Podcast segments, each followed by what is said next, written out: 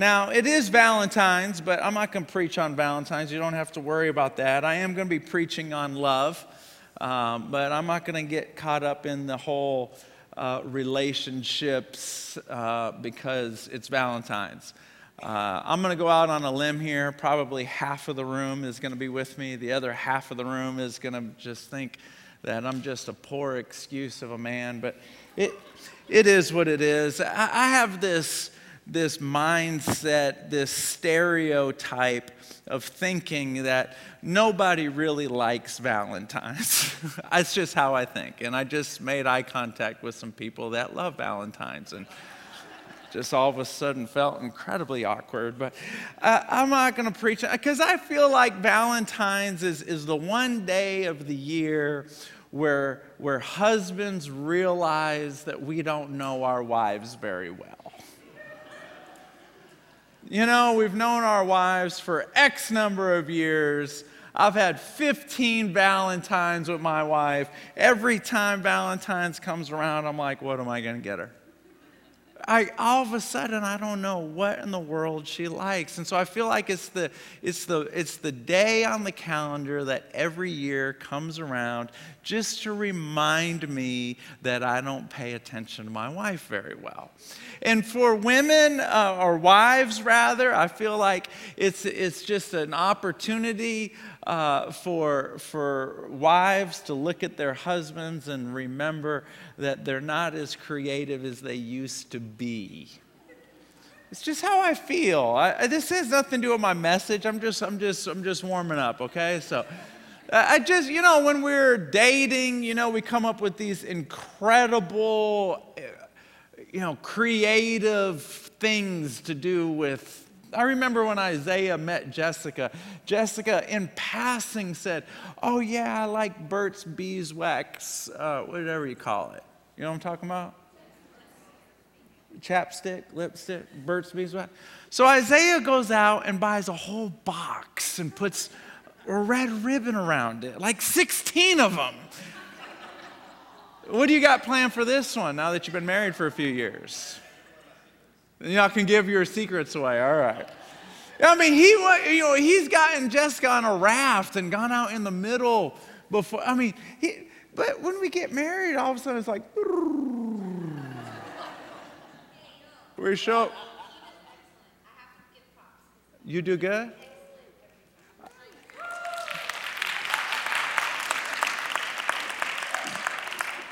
Dude, that is like big time man props right there. That was like out loud in front of all your friends. That, that's like all of a sudden Isaiah just got like a new patch of hair on his chest.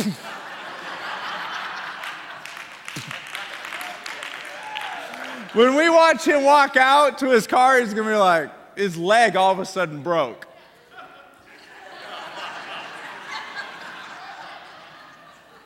Just call me Big Papa. And then I feel like Valentine's for, for single people, it's, it's, it's not any better for you guys. It's just that one day on the calendar where everybody gets to remind you that you're single. You know, it's like, I feel like the only people who like Valentine's are the 16 year old kids that are dating that really believe they're gonna get married. They really, really, really believe this is the one, this is the one. And we're looking at them like, I will bet you a billion dollars. Uh, you have a better chance of, get, of winning the lottery three times before you go marry that guy. I, I feel like Valentine's Day was made for, for these people. Has anyone here ever wondered where Valentine's Day came from? Have you? Me and you? Nobody else has wondered, but we're going to tell them anyway, okay? Let's shut the lights out, and, and why don't you go ahead and, and press play? Legend has it that one St. Valentine, a defiant Roman priest, lived during the 3rd century AD under Emperor Claudius II. Claudius was an ambitious ruler. His battles required vast armies of men to abandon their young families for long periods of time resulting in a military that was half-hearted and homesick. So determined was Claudius to stop love from sapping the will of his armies, he banned marriages altogether. Father Valentine thought the ban unjust and defied the emperor, continuing to marry young lovers in secret. The emperor eventually caught on to the priest's actions, arrested him, and sentenced him to death. It is believed that young couples he had secretly wed would visit his cell, passing him flowers and notes through the bars as symbols of their gratitude. The story continues that the condemned Father Valentine fell in love with his jailer's daughter. On February 14th, the day he was executed, it is said he passed the young girl a note. It was signed from your Valentine. A tradition was born. Aren't you glad you came to church, everybody? Now you know. Now you know. Absolutely. God is good. God is good. All right. Um, you know, uh, I, I, feel like Valentine, there's somebody in our church that told me they did this. If you're here, just wave your hand. Um, they've transitioned Valentine's from just a, an opportunity for a husband and wife to go out uh, to a, a, time for the whole family to experience Valentine's. And so they have a tradition of having uh, spaghetti and marinara sauce for dinner every single Valentine's because it's white and red and they kind of have Valentine's together. Are you here? Whoever told me that? Phil, was it you? Anything having to do with spaghetti, I think my paisan it was behind it. But I think that's just a great idea. There's just so many people just kind of transitioning Valentine's, which, uh, which reminds me, I'd like for Sarah to come on up here. She's going to need a microphone. Um, she's our, our chief of staff, our director of ministries, and uh, she recently bro- wrote a blog for the ladies' ministry here. And uh, uh, my wife forwarded it to me, and uh, I read it, and I shot an email to Sarah, and I was like, "You have got to share this." So, well, Valentine's Day has sort of transitioned into this, you know, experience for the family, and well, I guess I can start preaching too. But uh, we were talking to um, my husband about what we're going to do for Valentine's Day, and I you know, was just kind of excited about the holiday because it is something special for us. You know, I think for parents, Valentine's Day is kind of our payday. You know, we, we kind of live for it in a way because, you know, Mother's Day is when our parents or our kids honor us, and Father's Day is when they honor their fathers. But I feel like Valentine's Day is kind of like my payday as a mom. And so I've been kind of on the lookout for that handmade, you know, crafted Valentine from my kids. And so I was digging through my five year old's backpack last night and I found it. And I pull it out and I look at it. And in fact, Jonathan has it. It's going to flash up here. Look at that. It says he had to make this, this, this book, and it says, What do you love? And it says, Mom and Dad. And I was like, you know what? All those croupy nights, all the wrestling matches I had to break up in the living room floor, all the Chex Mix I vacuumed out of my back seat, paid in full. I feel like he just paid me off. So I'm sitting there and I'm, I'm talking to, I'm sorry I keep hitting this, I'll set it here. Okay. I was talking.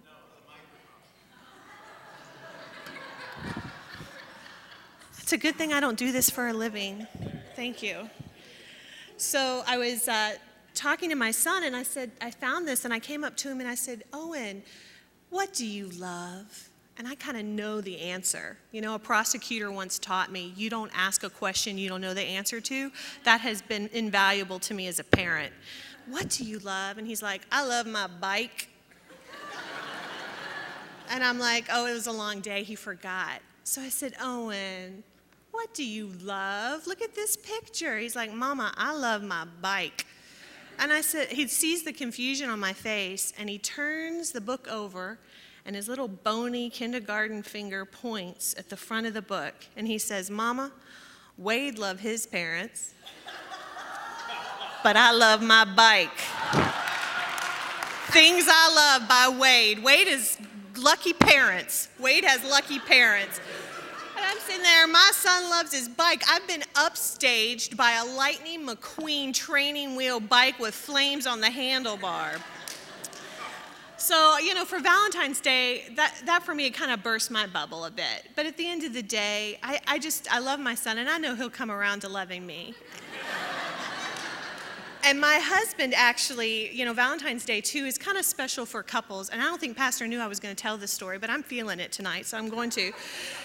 But my husband recently, husbands and wives kind of sometimes give lingerie as gifts for Valentine's Day. And so for Christmas, my husband was going to buy some Valentine's Day gifts for me a little early. And I thought, that's so nice. And so I opened them and I'm pleasantly surprised. It was very tasteful. And I thought, this is so nice, Todd. I, am, I really do appreciate it. This is nice. Well, you know, Todd apparently had subbed out his Christmas this year. He'd given some money to a good friend of mine. She went and bought me a purse. He gave some more money to a different friend. She went and bought me a backpack. And so I was okay with it because I thought, you know what? I love my friends, they have good taste. Well, I get a phone call at church from a gal who I have a lot of respect for, and she said, Hey, hey, before I get into what I want to talk to you about, I have to ask you, how'd you like that underwear, that lingerie Todd got you for Christmas? And I thought to myself, if he subbed this out, James Allen has an 8:30 tomorrow morning, and it is Sarah Stevens.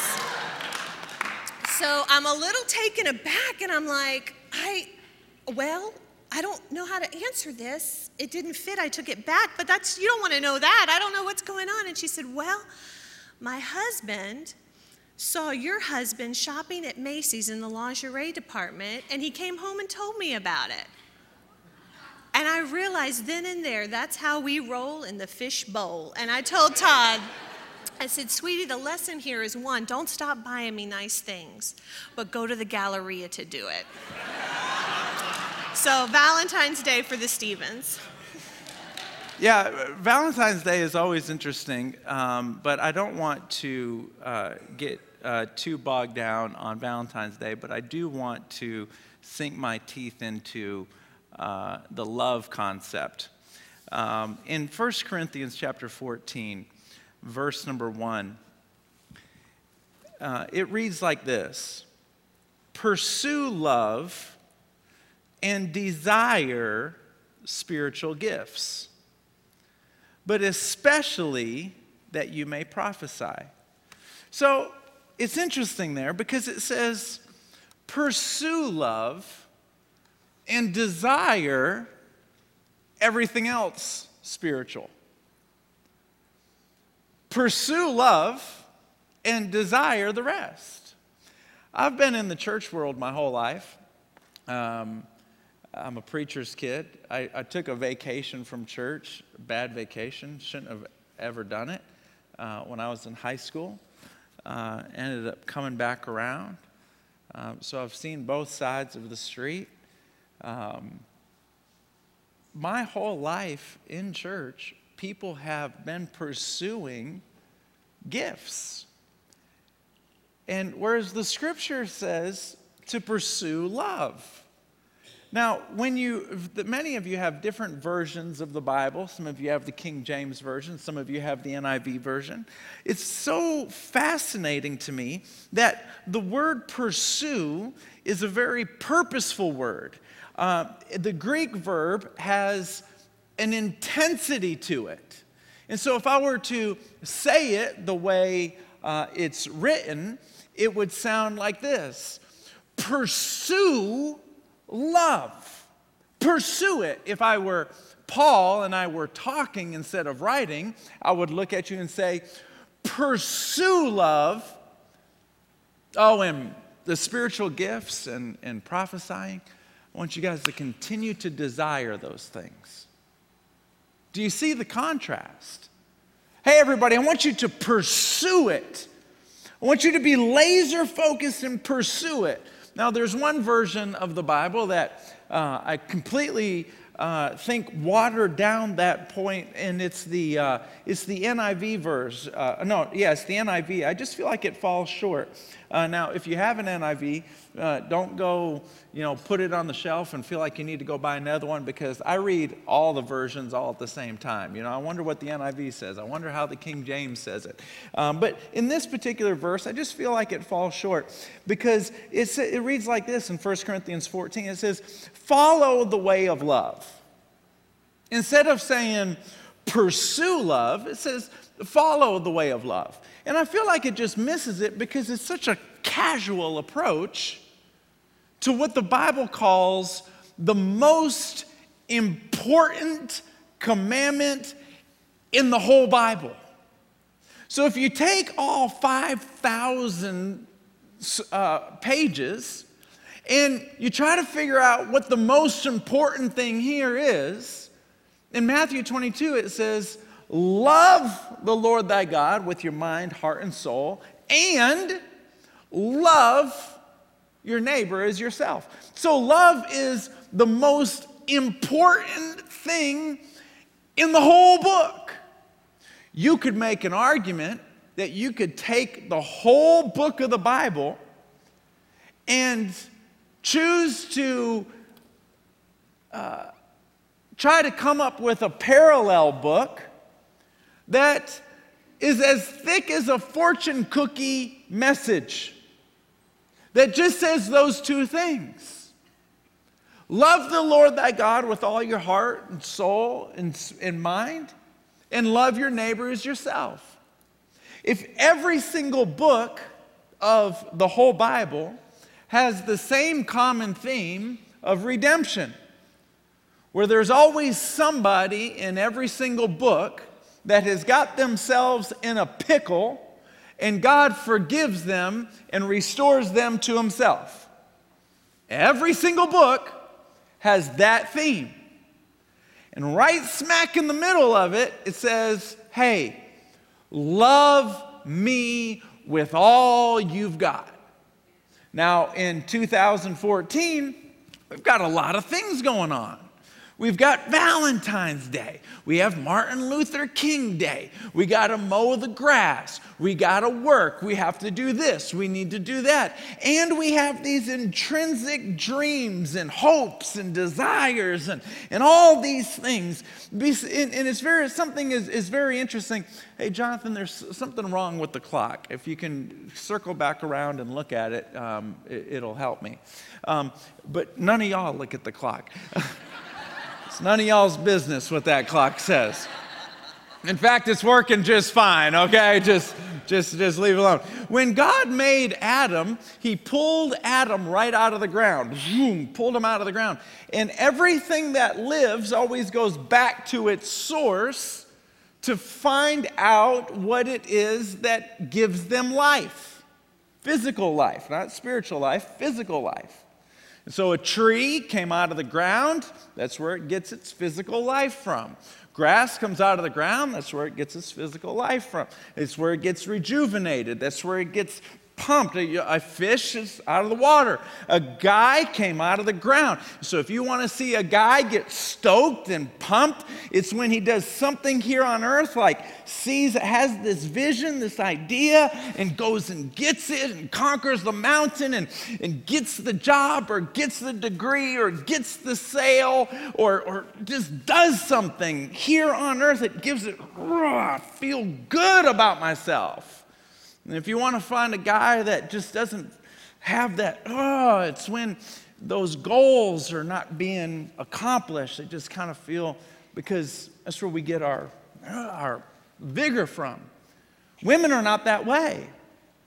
Women don't sit around with these dreams and wake up every morning and go tackle those dreams. They may have dreams, but it's not what drives them, it's not what gives them security. Thank you, lady, whoever says that. The reason why it's not what drives them and gives them security is because God didn't take a woman and pull them out of the ground. He reached into a man and pulled out a woman. So the woman gets their security and, and comfort from where she came from. Does that make sense?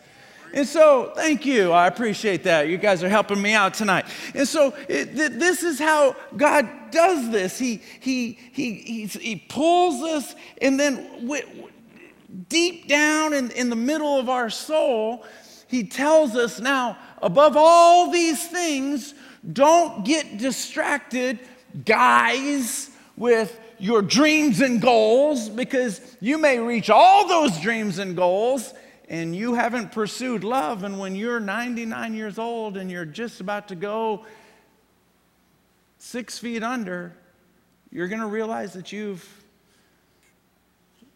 attained a lot, but nothing at all. And ladies, don't get so caught up in this guy, whoever he is, because you'll reach the end of your life. And if you didn't pursue love and cultivate love, now you're in trouble. And so the Lord is saying very clearly, Paul is saying, pursue this. Be laser focused on it.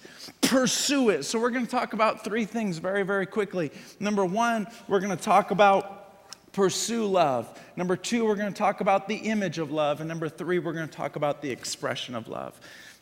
The pursuing the love, it's a very purposeful word. And I just kind of camped on that, so I'm going to go straight to number two the image of love. If, if love is going to be something that we express, which is point number three, and I'll get there in a minute, you got to know exactly what it is. Exactly what it is. Americans have done a horrible job just defining love. Raise your hand if you speak more than one language. Show offs, put your hands down. Maybe in other languages, it's maybe in other languages it's properly defined, it's properly used. I don't know. Uh, I, I, I tell people I speak Spanish, but if you talk back to me in Spanish, then I'm in trouble. Like I can go, piquito queso. Don't say anything back, and I can speak Spanish. I don't know what love or how it's defined in other languages, but the English language just does a poor job of it. And I'll tell you why. Because I loved pizza. I love spaghetti. I love lasagna. I love meatballs. I love mozzarella. I love manicotti. I, you can tell I'm Italian. I love these things. But in the same breath, using the same exact word, on Valentine's Friday night, I'm going to look at my wife and I'm going to say, I love you. So she's right up there with manicotti. Do you see what I'm saying? She's right up there with a big bowl of bolognese. We, we don't know how to work this love thing.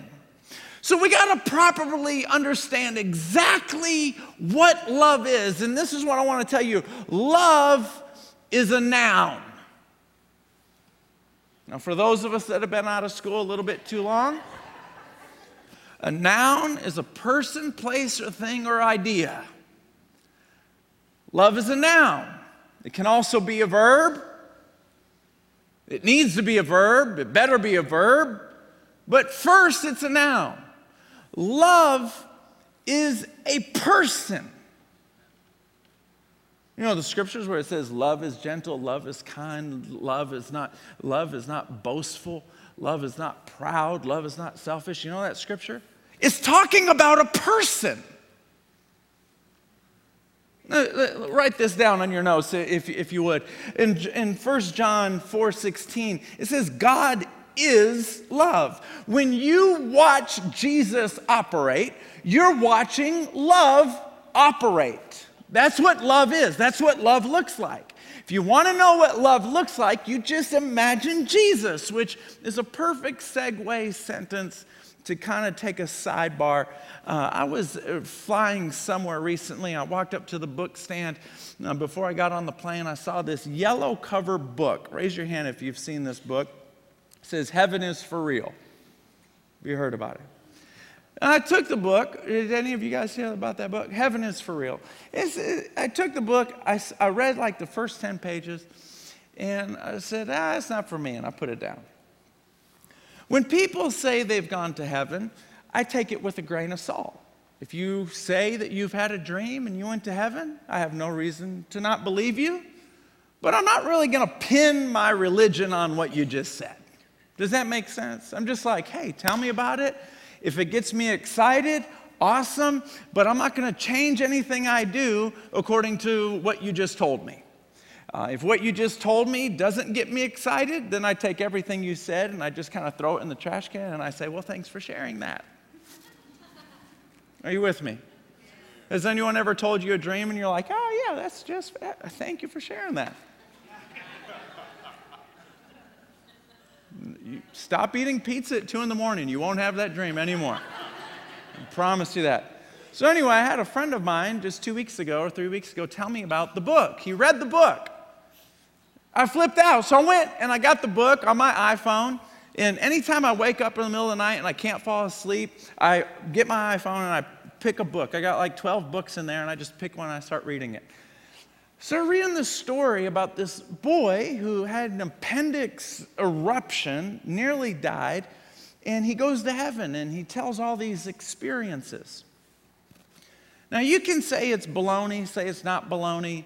Um, it doesn't really matter to me. What I find extremely interesting is that the parents of this boy, every time they'd walk into a church or a library or where there's a painting of Jesus, the parents would ask the boy, Is this what Jesus looks like? And the boy would say back, No, that's, that's not what he looks like. So going to somewhere else, a few months later, they would see a picture, maybe they were reading a book, and they say, Hey, is this what Jesus looks like? And the little boy, he's like five or six years old. You know, when you're five or six, they don't even know how to lie. Sometimes we wish they would lie, right?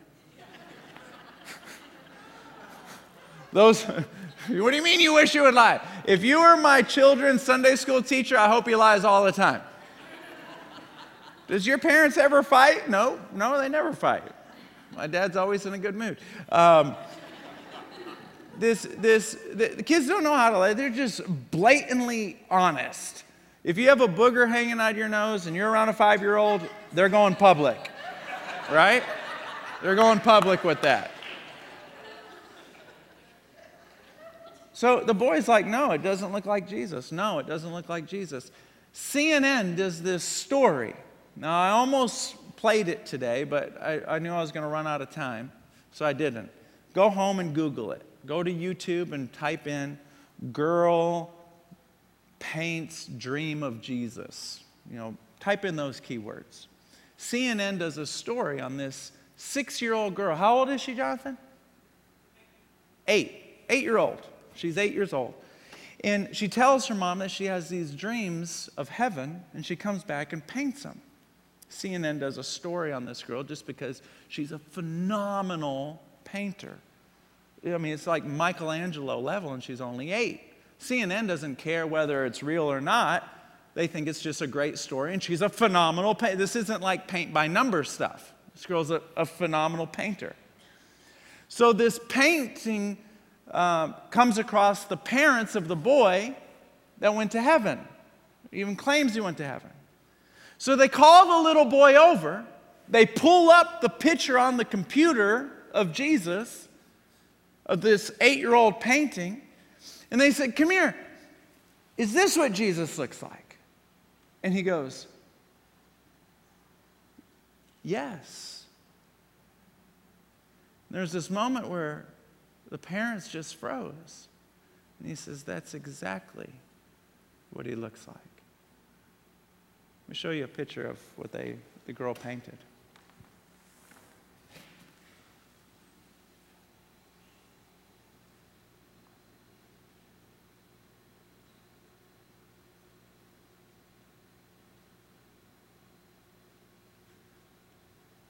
I don't know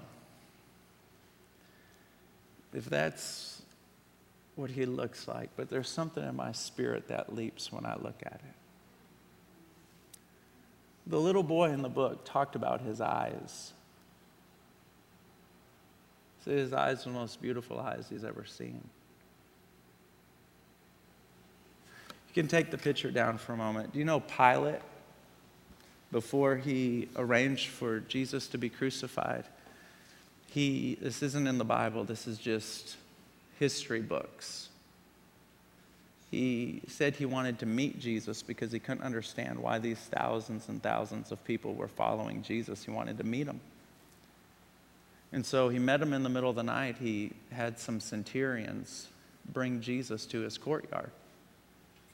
So he met Jesus in the middle of the night and he walked up to him. And in the writings, he said, I have never looked into a man's eyes where it appeared to be liquid love.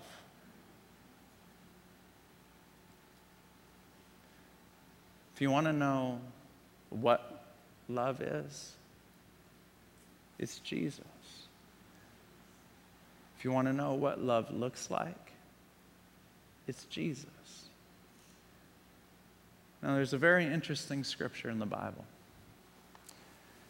Jesus was, God was speaking to a prophet, and he said something very fascinating.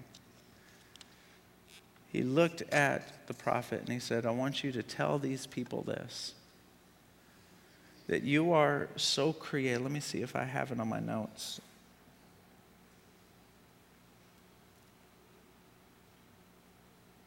I apologize, I didn't have it on my notes to give you the reference.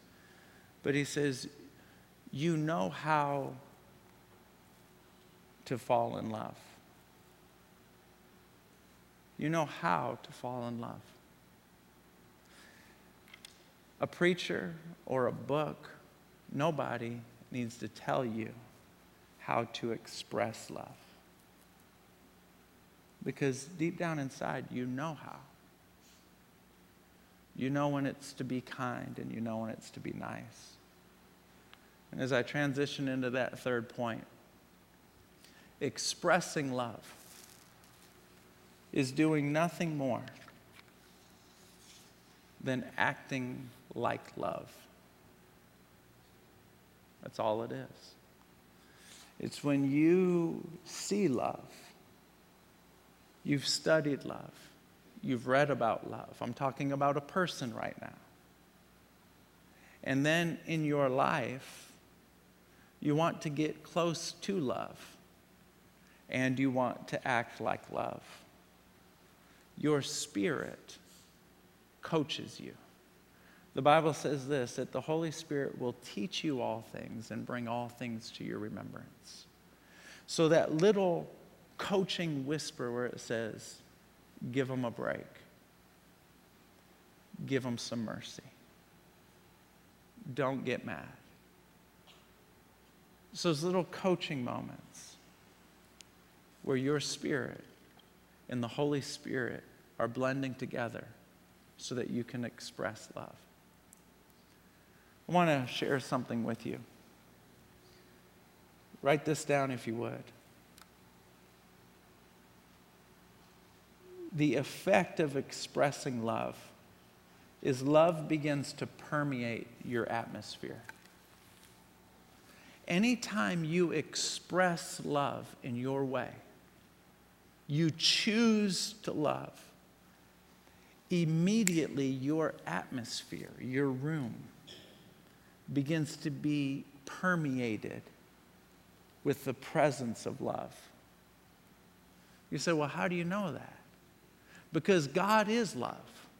When you express love and you express kindness, you can't do that if He isn't coming out of you, if He is not in the air. You are choosing at that moment to change the atmosphere of your house. You're choosing at that moment. For those of us that don't like the atmosphere of a particular room that we walk into, we have the ability to change the whole feel of the room. There's one store in the mall that I stopped going to when I was 17. It was called Spencer's. I walked into Spencer's. If, if you like Spencer's, I'm not preaching against Spencer's. This is just me personally, okay? So don't get mad at me. I walked into Spencer's when I was 17 and I was like, something's weird about this room, this store. Something's weird. I don't like the feeling of this room. So I don't go into Spencer's anymore. I don't even know what Spencer's sells. All I know is when I walk into Spencer's, I get the, this tightness in my spirit. So I don't go in there. Do you know what I'm talking about? Spencer's in the mall. I don't know what it is. The same is true if I'm in another room. Do you know you can change when your spirit, I don't like that, I don't like it. It might be your house. You can change the atmosphere. I could back up and say, if, if, I can control Spencer's, I'm just a customer, but if I was allowed to do what I want to do in Spencer's, if I weren't just a customer, I could change the whole atmosphere of that place just by expressing love. Are you with me? You want to change the atmosphere. The second thing that happens when you express love is that love begins to embed himself upon you. Embed. So, first you've changed the atmosphere, and the next thing that happens is it begins to embed, it begins to imprint, it, it, it, it begins to. I'm trying to. Uh, have you ever taken a, uh, have you ever gone somewhere and taken a penny or a nickel and stick it in the machine and then pull down on it, and then you get your penny back, and all of a sudden it's got like, I don't know, the monument on there or something? Do you know what I'm talking about? Uh, do you know what I'm saying? You, you stick it in there. You, uh, let me just make this up. You, you go to the, the national, the, the monument over there by Baytown. I don't know, just follow me here. I'm working this thing out. You, do you know what I'm talking about? It's embedded, it's, in, it's engraved, it's stamped in there. When you begin to express and begin to act and begin to do what he, love, would do, first of all, the atmosphere changes and he begins to embed himself in you. Isn't that good? It's worth it. Can I just say that's a, that's a word from the Lord? It's worth it. It's worth it. When the person, does the person deserve it? It's irrelevant. It's worth it. It's worth the expression of love to a person who doesn't deserve it just to be embedded. I'm going to do this because of what happens. You may be looking at a jerk, a, schmagul, but you're going to do it anyway just to change the atmosphere, just to be embedded. And then the number three,